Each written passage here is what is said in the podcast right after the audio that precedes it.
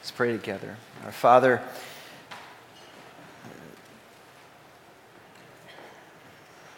we have reminded each other in song this morning of our entire dependence upon you and you alone, that you are a God. Christ is our Savior, the Holy Spirit is our strength. Your word brings us instruction on how to please our God. Reminds us of your grace to us, your gifts to us, your protection of us, your love for us. So, Father, I pray this morning that you would be pleased to open up our hearts to respond and receive what you have for us today. Teach us, Lord, to number our days. Teach us to follow the ways of the Lord. Teach us, O oh God, to be grateful for what we have and to invest what we have in the things of God. I pray. For Jesus' sake, amen. Well, back earlier this year when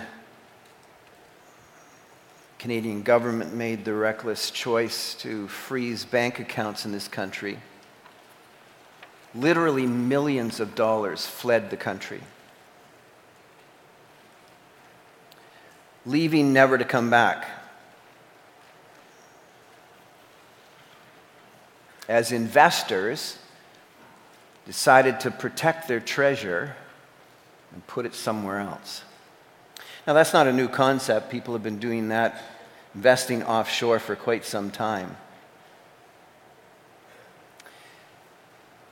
It's Jesus who said in the scriptures that the people of this world are more shrewd with their investments than the people of God. For the last several weeks, we've been studying about the dangers of loving the praise of this world.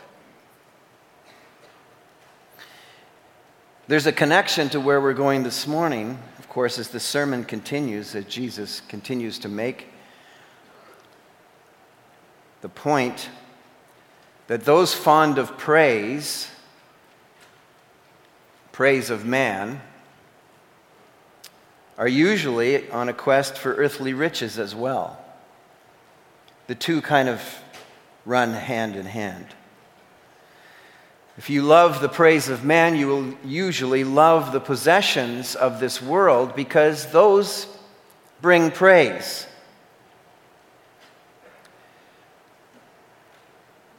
The measure of success in this world is riches and fame. And shipwrecks spiritually are invariably those who have allowed things to master their lives. We have a history of that in the scriptures. Go back to the Old Testament. Right following the great victory in uh, Jericho, and the spoils of victory were strewn all over, Achan decided that he would take a Babylonian garment, a block of gold, and some silver, and hide it under his tent. In spite of the fact that they were told that all the spoils were to be devoted to God. God would later on grant them spoils of victory when he decided, but not this one. And so Achan chose material things as treasure over his devotion to God. In the New Testament, Ananias and Sapphira sold some land, which was theirs to sell, and apparently were more interested in the praise of men because they gave the proceeds or some of the proceeds of the land invested in the, the brand new movement of the church but acted like it was the entire thing, even though they could have kept some for themselves if they wanted. There's constantly a draw, a pull, a temptation on us with respect to material things. How many people, let me ask you a question. How many people do you know who became spiritually better as they became more and more wealthy? Not many, if any. So, this lesson today is a beware. Turn in your Bibles if you have them, and if you don't, look over at someone else or open up your phone and find the Bible. To Matthew chapter 6, verse 19 to 24. Matthew 6 19. Do not store up for yourselves treasures on earth where moth and rust, and rust destroy and where thieves break in and steal or the Canadian government freezes your bank account. it's not there, but I think it's in the thieves section. But store up for yourselves treasures in heaven where moth and rust do not destroy and where thieves do not break in and steal. For where your treasure is, there your heart will be also. The eye is the lamp of the body. If your eyes are good, your whole body will be full of light. But if your eyes are bad, your whole body will be full of darkness. If then the light within you is darkness, how great is that darkness? No one can serve two masters. Either he will hate the one and love the other or he will be devoted to the one and despise the other. You cannot serve both God and money. That's a pretty categorical statement made by Christ Himself. This is the Word of God. So, I think all of us can admit that material things are always in competition with spiritual things. We fight that fight. That is the fight of our lives. We know that, particularly when you live in a country like we live, where possessions there are, are great, the opportunities are great. We have options. So, what are the goals that you have set for your life? What treasure have you stored? And where is it stored? We all have it. Possessions, unless a means to an end, can become an obstacle to the things of God in our lives. So your treasure is either the things of earth or the things of heaven. There have been some interesting commentary on such things as this by one commentator named Bruner. He says, Every day the world turns over on someone who was just sitting on top of it. G.K. Chesterton made some snide remarks about money when he said, To be clever enough to get all of that money, one must be stupid enough to want it. There are two ways to have enough money one is to acquire more, the other is to desire less.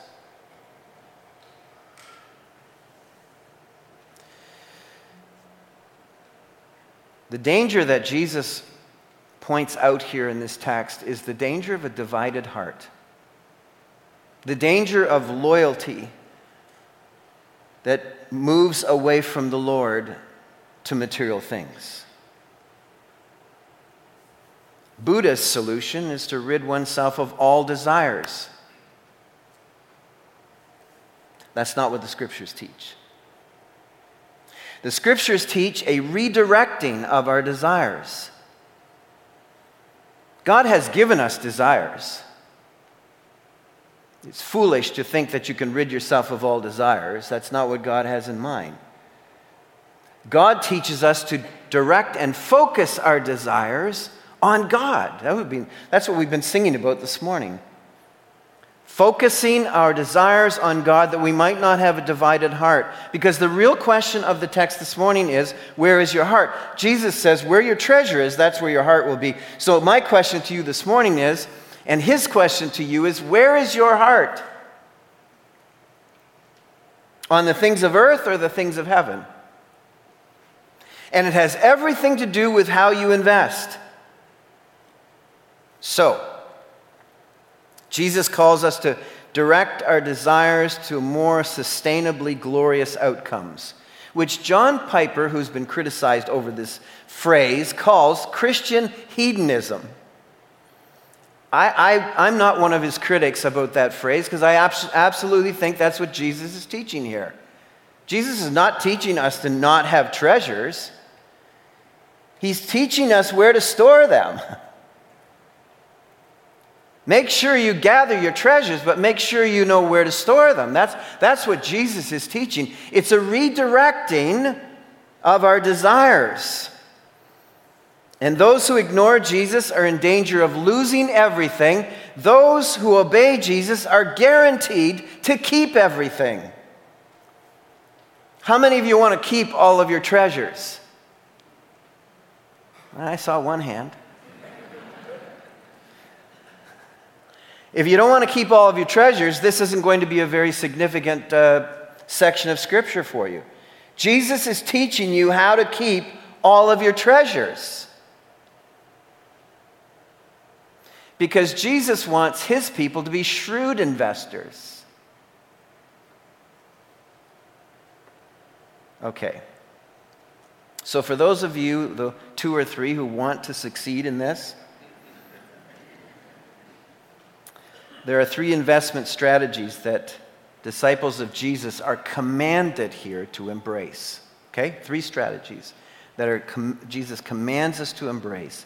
Possessions will either ruin you or advance your heavenly standing.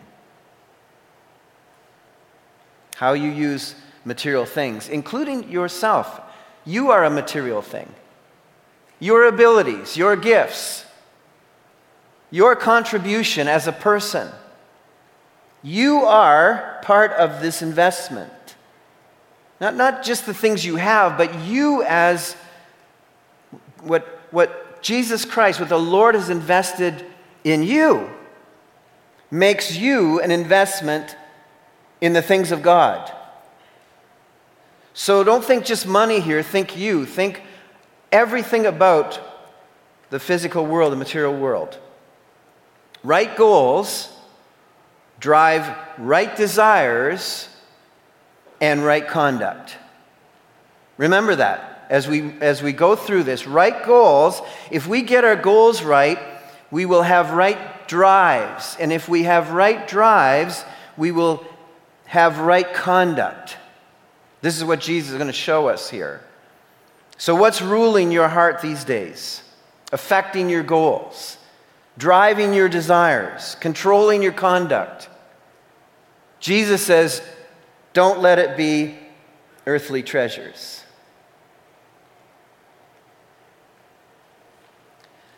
So here's what he says in verses 19 to 21, I think. Make, summarized, make heavenly investing the treasure you stockpile.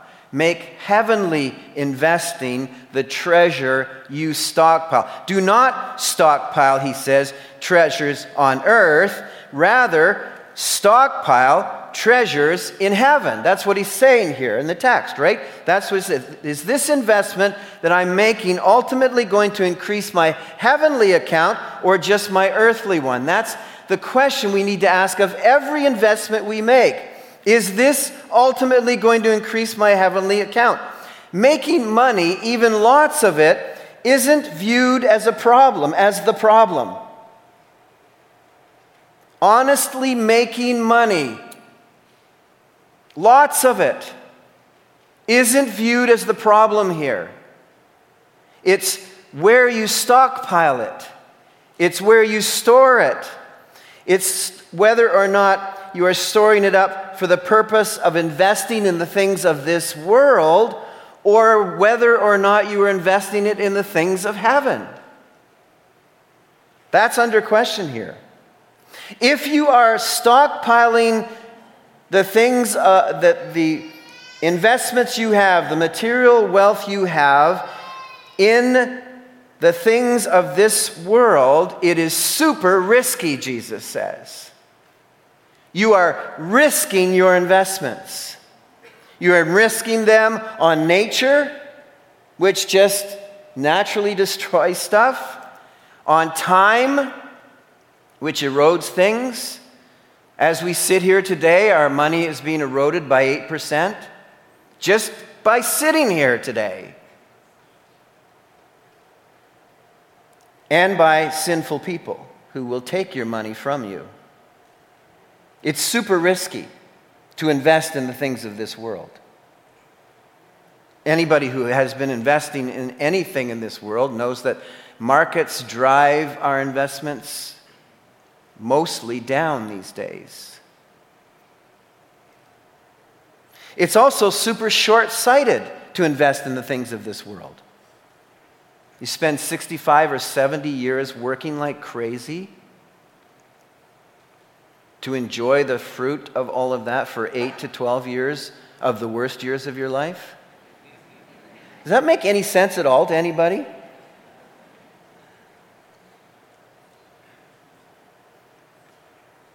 It betrays a thin hold on spiritual desire, if any. Because investing your treasures on earth is what pagans do. How, how are we different? We are to be different. In fact, in the next two sections, which I'll just give you a hint of, uh, investing things in this world show an inner darkness in us. Not only that, it shows that we might be idolaters, worshiping the god Mammon. We'll talk more about that in a few moments. Do you know that even good and godly investments can become just earthly? If I am preaching here this morning just for the praise of you, my investment is just earthly. There, there is nothing, there, I'm making no investment whatsoever in heavenly treasure. If my great concern is what you think of what I'm preaching, what you think of me, I'm just making an investment in earthly things, even though I'm doing a good thing. Or teaching a Sunday school class, or singing a song up here, or in the musical team, whatever. If you're do, doing this just, just so people can see you, or people can praise you, or people can think, oh, what a wonderful voice you have, you're just making an earthly investment.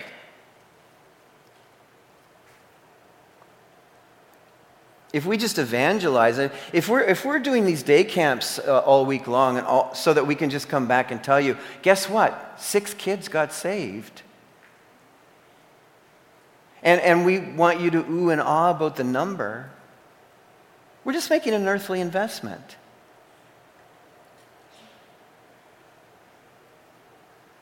I mean, if, if, you, if you have a passion, if your passion, your great desire is to be a reader, you love to read books. And that's your passion, read books. Reading books is a good thing. Reading the right kind of books, mind you. It's a good thing. But what happens if you go blind? If that's your passion, if God is our passion, though, if Christ is our passion, if I preach for the passion because I'm passionate about Christ, or you teach Sunday school because you're passionate about Christ, we evangelize children because we're passionate about Jesus, then, and you read books about Christ because you're passionate about Christ, if you go blind, you still have Christ. That's laying up treasures in heaven, you see. If, if our treasure is what we do for the glory of God, we're laying up treasure in heaven. And some people say, you know, I, I, um, I work and make money so that my family will be better off than I was.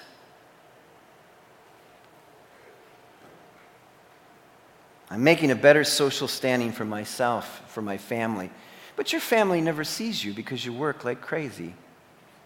What kind of an investment is that in your children's lives? And ultimately, as Luther, who poked holes in this noble argument, said, No one is satisfied with his, possession, his position in life. You work like crazy to leave all kinds of money to your children, it will never be enough for them.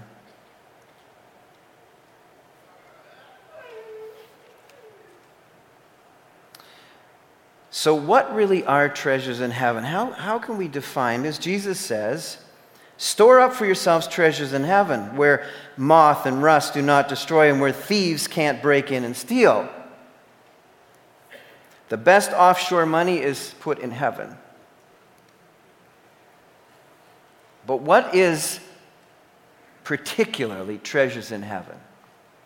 Here's a definition I want to try on you. Here's what I think it is every act of obedient loyalty to Christ for the glory of God alone is treasure in heaven. Every act of obedient loyalty to Christ for the glory of God alone is treasure.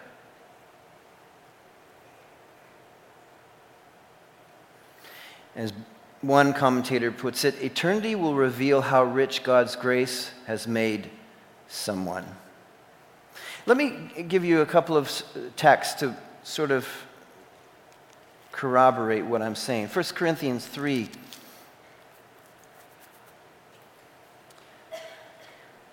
and uh, verses 10 to 15. By the grace God has given me, that phrase is so important.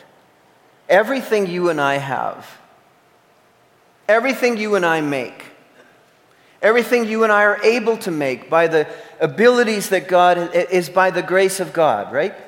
So, by the grace God has given me, I laid a foundation as an expert builder, and someone else is building on it. But each one should be careful how he builds, for no one can lay any foundation other than the one already laid, which is Jesus Christ. If any man builds on this foundation using gold, silver, costly stones, wood, hay, or straw, his work will be shown for what it is because the day will bring it to light. It will be revealed by fire, and the fire will test the quality of each man's work. If your treasure, the amount of your investment in heaven, will be revealed at the end by Jesus. and you will be rewarded according to that. If what he has built survives, he will receive his reward. If it is burned up, he will suffer loss. He himself will be saved, but only as one escaping through the flames. No one here should want to be saved by the nick of a flame. Over in Philippians 4 and verse 17, the Apostle Paul talks about those who had given him gifts. And he talks and he says, he says this not that I am looking for a gift, but I am looking for what may be credited to your account. There is a record in heaven of our investments in the things of God that are kept. This, this accounting, this investing, is kept. This is why Jesus says, invest your treasures in heaven because they are, they're, they're protected there, kept account of, and you'll be rewarded for them. Those investments are waiting for you. And it's not just money. In fact, it's not money often. It's you and your obedience to Christ and what you do and, and what you say for Christ. Those are all investments that are laid up in heaven, your praise of Him. You're gathering here and worshiping Him this morning. And, and for the glory of God alone is an investment you made in heaven today. You laid up treasure in heaven today. And it's accumulating there, beloved. And, and the rewards are waiting for you. Jesus he, he came from heaven. He knows. He's telling us, he's giving us insider information here about the way things work. So remove earthly possessions as the goal and redirect all of your possessions to following Jesus as the goal and obeying Him, every act of obedient loyalty to Christ for the glory of God alone is a treasure laid up. Focusing on the pleasure of God and how you receive it. Remember Eric Liddell, going way back in the Olympics, refused to run on Sunday because he felt that it would be an affront to his God. It would not please God. And when he was explaining his running, he said, When I run, I feel the pleasure of God. He was living his life, he was running, he was using his athletic ability for the pleasure of God. This is investing in heaven, investing our treasure, investing his body in pleasing the Lord, and laying up treasure in heaven. So, according to how you are investing your treasure, you, this morning, according to how you are investing your treasure, your life, what is your passion? Just do a, a, an audit of the way you are investing. If, if you're describing yourself, the way you're investing your life, your treasure, what is your passion? What if an outside auditor were invited to come in and do an audit on your life? Two things they would ask for your checkbook and your calendar to determine how you're investing. So, Jesus now gives an illustration to help us to understand or to note how important it is to intentionally think about these things, to, to live our lives prioritizing Christ intentionally by saying the eye is the lamp of the body. Verse 22 your eyes are if your eyes are good your whole body will be full of light. But if your eyes are bad your whole body will be full of darkness and if then the light within you is darkness, how great is that darkness? Here's how I would summarize these few verses. This is the second of Jesus' commands. Laser your focus on activities that fill your whole life with light. Now, in this matter of investing, in this matter of treasures, in this matter of bringing glory to God, our eyes matter. What we look at matters. What we want to look at, what catches our eye. And Jesus is saying, shrewd investors look at things that fill their life with light. They look for things to fill their life with light. On purpose, they look for ways to live to fill their life with light.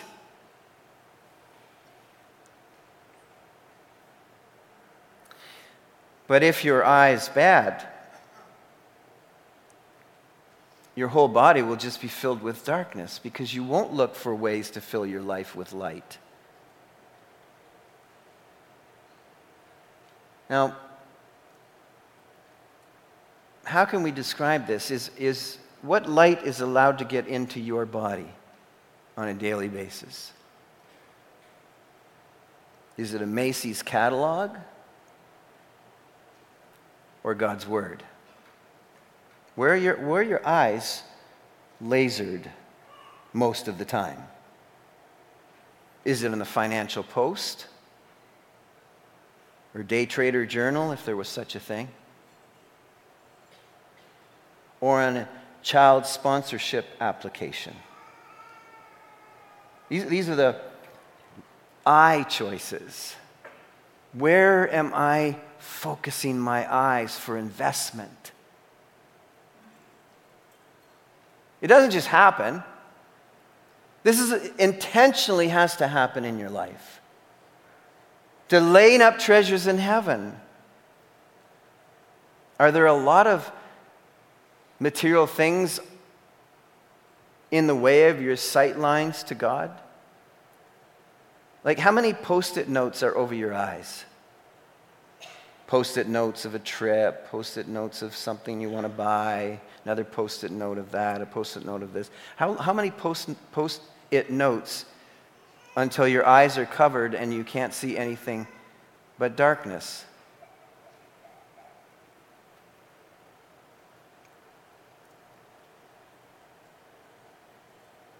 How hard is it for you to even see heavenly treasure? You're so preoccupied with all the things of this world.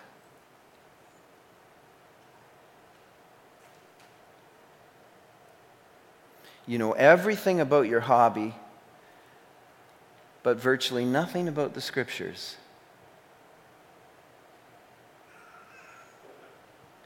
Good eyes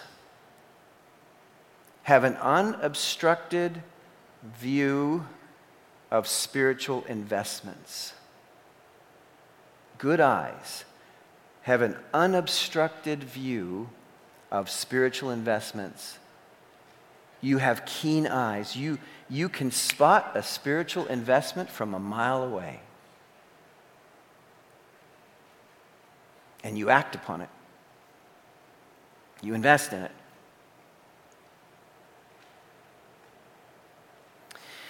Jesus makes this sober point here. This is a very, very heart wrenching point he makes. If then the light within you is darkness, how great is that darkness? Here's the thing people who have spiritual eyesight have it because they already have the light of Christ in them. And they go hunting for more light. Look for light. Look for evidences of Christ. Look for investments in Christ because their light from within, Christ from within, is opening their eyes to light. But Jesus, says, if you can't do that, maybe it's because you have no light in you. And there's only darkness there. And how, he says, how dark how great is that darkness if there is no light in you?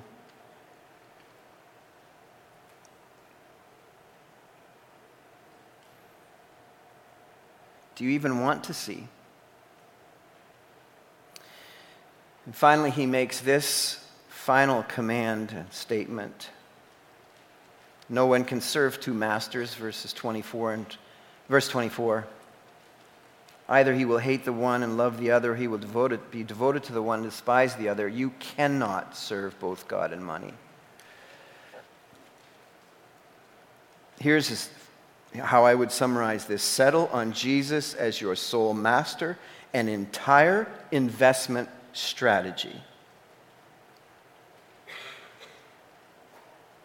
Who or what am I serving through this investment? Here's why all of this goes off the rails. Many of us want Jesus, but we also want a worldly side hustle.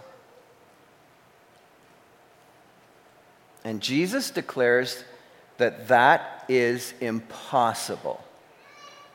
Okay, the, word in, the words in English aren't strong enough when Jesus says no one can serve two masters, and when he says you cannot serve both God and money, English sounds kind of lame. You cannot. Oh, okay. Jesus actually says it's not possible. Now, okay, because we want to debate this. We want to say, I, yes, I can. I, I can juggle this thing. I can have Jesus and I can have my stuff too. I, I'm doing it. I, I, can, I can make this happen.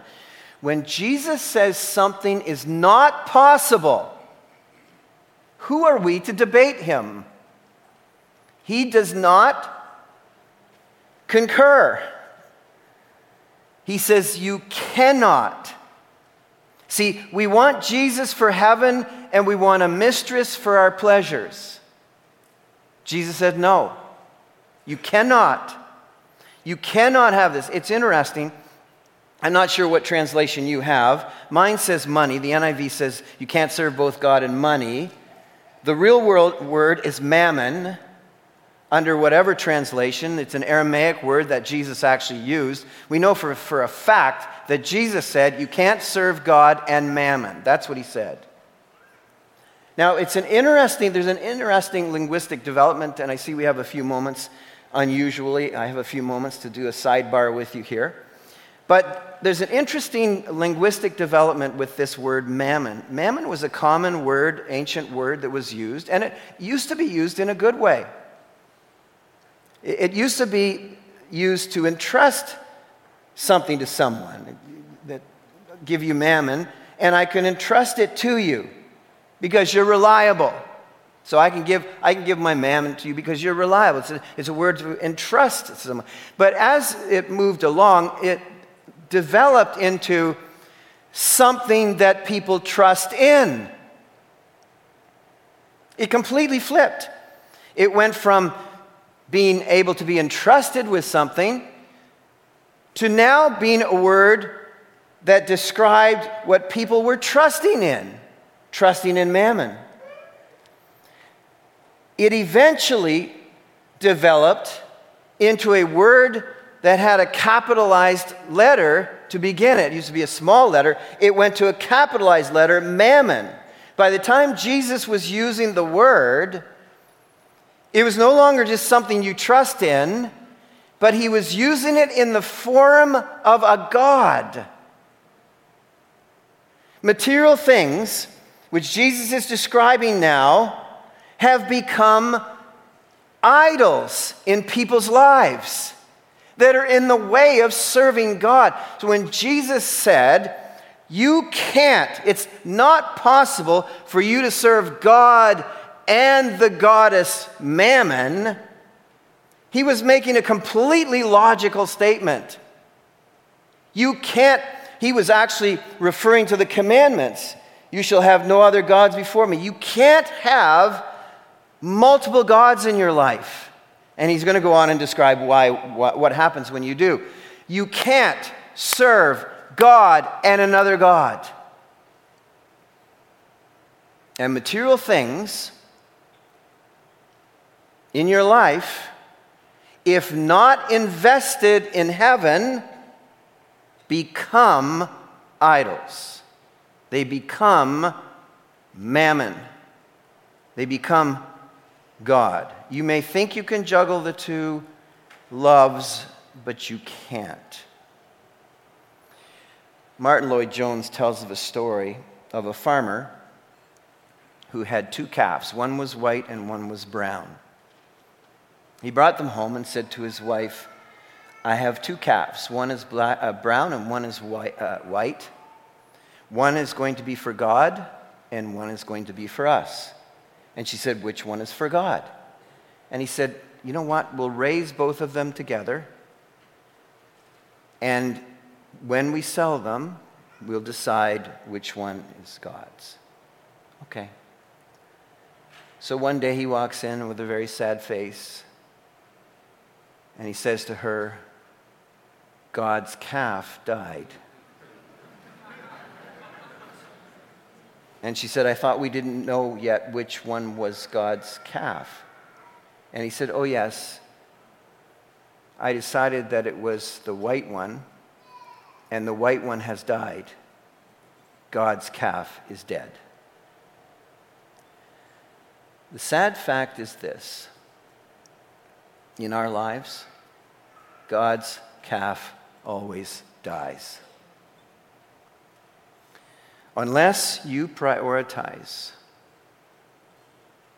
your investing in the things of God and you leave it to however it shakes out, I can assure you that God's calf will always die.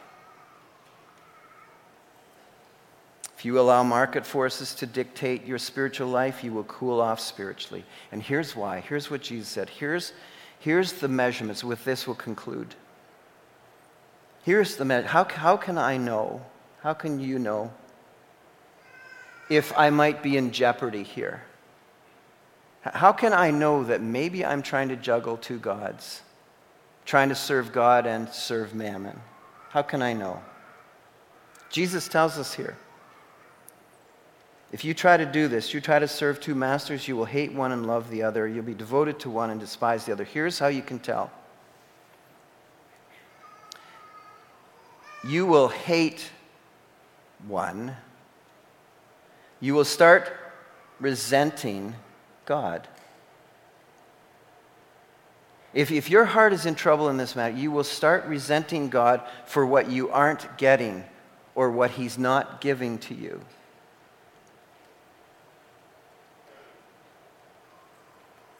And you will despise. You will start having trouble believing in much of God or his instructions. And you will start to justify the reason your heart is drifting away from him. And you will become devoted to the real God you worship, which is a God of material things. One of those two things will happen to you. If you are trying to serve mammon and God, you will begin to resent God. It'll show up because you will resent the fact that He's not giving you what you want or you think you deserve. Or you will start to despise His word. You will stop believing. And once you were serving Him with a passion, you will stop believing that it matters to serve Him. You will stop believing that it matters to follow His instructions. Because your heart is stealing you away, and you're justifying it. And you will eventually fully worship the God who you're really passionate about, which are the things of this world. Mammon is a modern idol of an alternative religion, of affluence, investing in the material world, which will move invariably to spiritual apathy. I ask the question how many of you have seen people who, as they become increasingly wealthy, become increasingly spiritual? And most of you, I mean, you sat quietly but you didn't leap up and say, I know of people. And ultimately, if not arrested, it leads to apostasy. Serving fully mammon and not the Lord, and eternally perishing. Wait a minute, I thought salvation was preserved for all eternity. Yes, it is, if you have it. Jesus said, What if the darkness inside of you is because you don't have any light? What if the reason that you're not investing in heaven is because you don't have any light? What, what if the reason you're not looking for spiritual investments is because you don't have any light in you?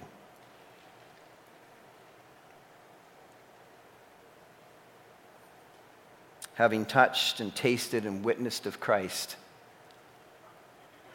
there is a perilous God tempting each and every one of us, which is particularly acute in a society like ours that's affluent, where so much of the world's wealth is low hanging fruit, just available for us, distracting us, tempting us, pulling us in this direction, pulling us away from God.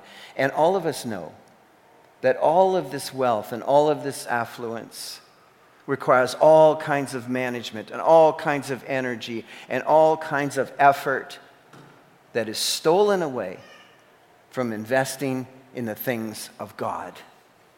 And you and I know, and we watch weekly people disappear from the things of God, disappear from the community, walk away, wander away, once passionately committed to serving the Lord, but somehow they've disappeared because the draw of material things, the draw of ownership of things, has pulled them away from the pure passion for the things of Jesus Christ and spiritually investing uh, in treasures in heaven. We know, we see it, and we are razor thin ourselves in terms of being tempted away from these things. So make it your priority and your passion to serve Jesus and Jesus alone and invest in heaven. Be a shrewd investor. Father, please help us this morning. You have given us the best of wealth knowledge in this small text. None of us here can say you didn't tell us. You've told us. You've told us about the security of investing treasures in heaven. Now it's up to us, Lord. It's up to us to do a personal audit of our own situations and ask the question Am I investing the vast majority of what I have in this world? Or am I using the things of this world that you have graced me with to lay up treasures in heaven, looking for spiritual investments? I pray, O oh God, that we will, by the work of your Holy Spirit, make the changes in our life now to be shrewd investors for then, for the glory of God. Amen. Well, I hope and pray that, that um, as we were singing that, that's a testimony of our heart. Because the thing, loved ones, listen, the things of this world are ravenous and demanding. And if, if you passively allow things of this world to be in competition with the Lord, the Lord's calf always dies. So let's let's be very careful about our investing. And let's open our eyes to spiritual investments. Let's lay up treasure in heaven where it is secure for all eternity. Our Father, we ask this morning that you would move our hearts to another level of passion for Christ. And that, Lord, by the powerful work of your Holy Spirit in our lives, you would chip away at the areas we have failed help us, Lord, to redirect as Christ commands us to redirect the grace of the things that you give us into pleasing the Lord, obeying you, laying up treasures in heaven for Jesus' sake.